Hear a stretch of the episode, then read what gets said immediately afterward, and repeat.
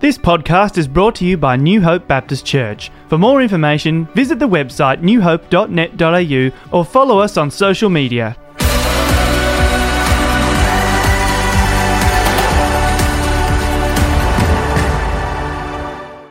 Today, as we continue our Advent series, we're looking at the theme of love. Our reading from Hosea is a vivid, tender passage where God's portrayed as a loving parent to a child, the nation of Israel. A child, of course, who God loves and who God chooses out of all the nations of the world as his treasured possession, and whom God delivers out of slavery in Egypt. What happens next is as old as time. In the child's quest for independence, the child rebels against their parent, turning from the loving guidance of God, their parent. The children of Israel go their own way. God says, The more I called them, the more they went from me. I'm sure that's a statement many parents can relate to. There are moments when it feels like the more you reach out, the more support you offer, the more you try to come alongside, the further away a child retreat, retreats. Every time you take a step towards them, they take three steps back. Every word you offer results in a deeper silence. With every hand you extend, your child is harder to reach. After every knock on their door, the door is more firmly closed. And sometimes what adds insult to injury is that it's not just that the child is no longer looking to you for guidance and support, they're looking to someone else or something else. In the case of the children of Israel, they rejected the loving ways of God their Father and foolishly worshipped Baal. Although Baal had never loved them or rescued them out of slavery or delivered them into a land flowing with milk and honey, they put their trust in him. It is devastating. It is heartbreaking to watch your beloved child mistakenly place their trust in something or someone you know is unreliable and will lead them astray something or someone you know will ultimately hurt them and leave them in great pain. And just like any parent in this situation, God is heartbroken and cries out in pain and rejection. God says, I was the one who taught them how to walk. I took them in my arms. I led them with cords of human kindness, with bands of love. I treasured them. I tended to their every needs, lifting them to my cheek in joy, bending down to feed them. And now my children are acting like none of that happened, like none of that mattered. The problem the prophet Hosea names for us here is that in our rebellion, in our quest for independence, we orphan ourselves in the world. We walk away from our fundamental identity as children of God. We reject our birthright as image bearers of God, our loving parent. We spurn God's tender, loving kindness and seek to build a self outside of the identity we've been given as children of God. Outside of the safety and security of God's steadfast love that will never leave us or forsake us. And how do we do this? Well, we orphan ourselves in the world by taking up self help projects that have no power to lead us anywhere but back to ourselves. We orphan ourselves in the world by seeking affirmation and approval in the eyes of other people to the point that we lose touch with who we are. We orphan ourselves in the world through the pursuit of endless achievements that lead us into a life of constant performance anxiety. That's the problem. That's the problem God names through the prophet Hosea. The beloved children of God have chosen to orphan themselves. And the consequences are a life of fragmentation and anxiety and striving that wears away the human soul.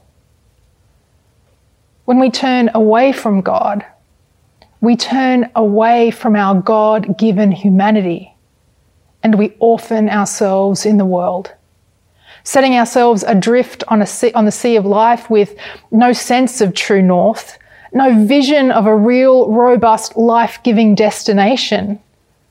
We're left simply to survive as best we can as the waves and the squalls come our way. And God, our loving parent, watches our, our orphaned lives that are storm tossed with tears streaming down his face. I knit you together in your mother's womb, God says. I've loved you with an everlasting love, but the more I call to you, the more you went away from me. I can't tell you exactly when it happened or exactly what it was that tipped God over the edge. But after watching person after person orphan themselves in the world, God chooses to mount an intervention. And that's what Advent is it's an intervention. It's a last ditch attempt by a loving parent to rescue his orphaned kids once and for all. Because while we might have walked away from God, God has never walked away from us. Because God's persistent, stubborn love just won't let us go. Not without pulling out all the stops, not without having tried absolutely everything.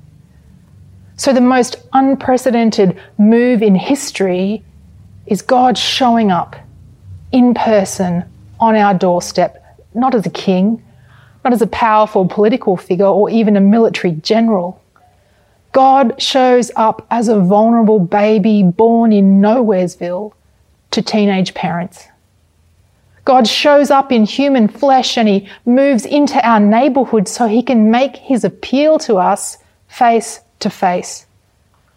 So we might see with our own eyes and hear with our own ears what it means to be fully human. Living a life that fully expresses the image of God that is our birthright. We call it an incarnation. John tells it like this For God so loved the world that he gave his only Son so that everyone who believes in him might not perish, but may have eternal life. Indeed, God did not send his Son into the world to condemn the world, but in order that the world might be saved through him. Well, if that's the problem, that we turn away from our identity as God's children and orphan ourselves in the world, God's solution is to stage an intervention. Like some love crazed parent, he shows up in person on our doorstep to remind us of our birthright, to help us to remember who we really are, and to be reconciled back to God, our loving parent, and to finally come home. To come home to ourselves and to God. And what are we meant to do with this? How are we meant to respond? Well, we need to trust it. We need to trust it. We need to trust the loving grace offered to us by God. We need to trust in our birthright that we are the beloved children of God. Because when you boil it all down, each one of us is faced with the same choice. You're either going to reject anything to do with God and choose to exist in the world as an orphan, seeking to earn and perform for self esteem and significance and self worth in the world through self help or approval or achievement. Or you're going to accept that your significance and your worth is a gift of grace, a work of God's love, part of your birthright as a human being created in the image of God. I really hope that you can hear what I'm saying.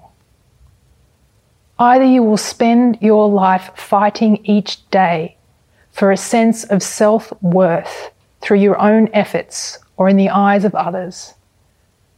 You will spend your days asking, Am I good enough? Am I successful enough? Do they like me? Do I like myself? Or you will get off the roller coaster of acceptance and rejection and success and failure and fall into the arms of a loving God who has already embraced you as his beloved child. Who says, My child, I have already done the work. You have been saved by grace, and this is not of yourself. It is a gift from me. Can you hear what I'm saying? It's not about what you can do. It's about what God has already done. And because God has already done it, it can't be undone. Like the children of Israel, you too have been liberated from the slavery of the self, of creating a self and performing a self in the world to be deemed worthy. You've been set free, set free from all of that. Of course, it takes a lifetime. It takes a lifetime to fully receive this grace, to let it sink in, to let this grace do its work in you until nothing is left in you untouched. And you don't receive this grace once. It's too big, it's too wide, it's too deep. You keep receiving this grace over and over and over and over again each and every day. But it all starts it all starts with trusting it. Do you trust it? Do you trust that God's great intervention in the incarnation was the decisive rescue effort for orphans like you and me? Do you trust that God's grace is enough in the midst of the storms and squalls that will come your way? But most importantly, do you trust that being a child of God is who you really are. Do you trust it? Let me end with a story. Early one morning, a baby was born to a teenage mother in a small town in Queensland. After carrying the child for nine months, this young woman never set eyes on the baby she had laboured to give birth to. Because she'd signed a piece of paper giving the child up for adoption. The baby was immediately taken from her. It's not what she wanted to do, it's what she felt she had to, to secure the kind of life she wanted for her child. For this young woman, the decision to relinquish her child was an act of love. A family friend was a nurse who worked at the hospital where she gave birth, and she told her that she'd given birth to a baby girl. The young woman named her baby Debbie. And she carried this, this secret in her heart for many years.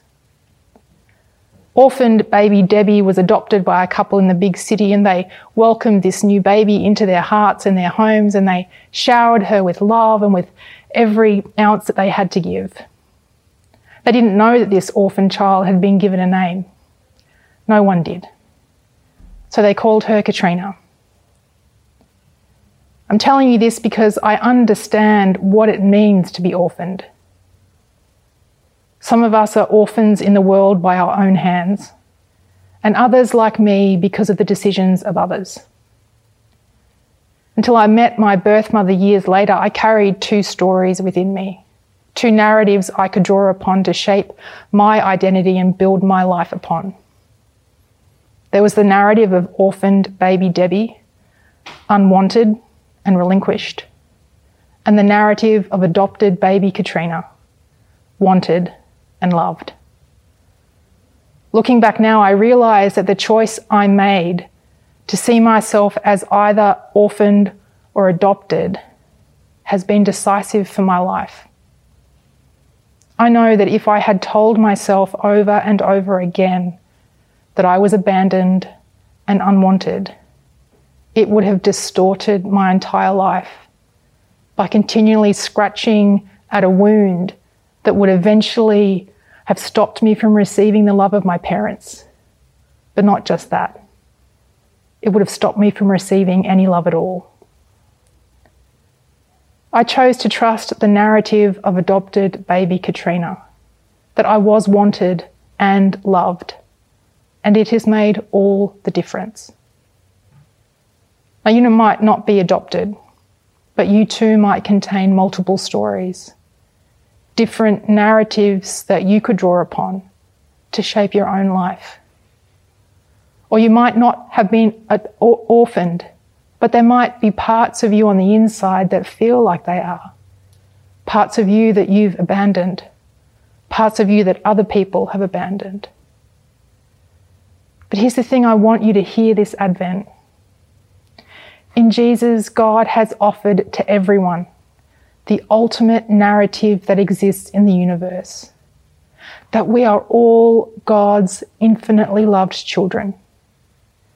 And my hope is that you will trust it. That as much as you are able each and every day, you will seek to trust it. Because if there's one thing I know, it's that learning to trust it will make all the difference. Amen.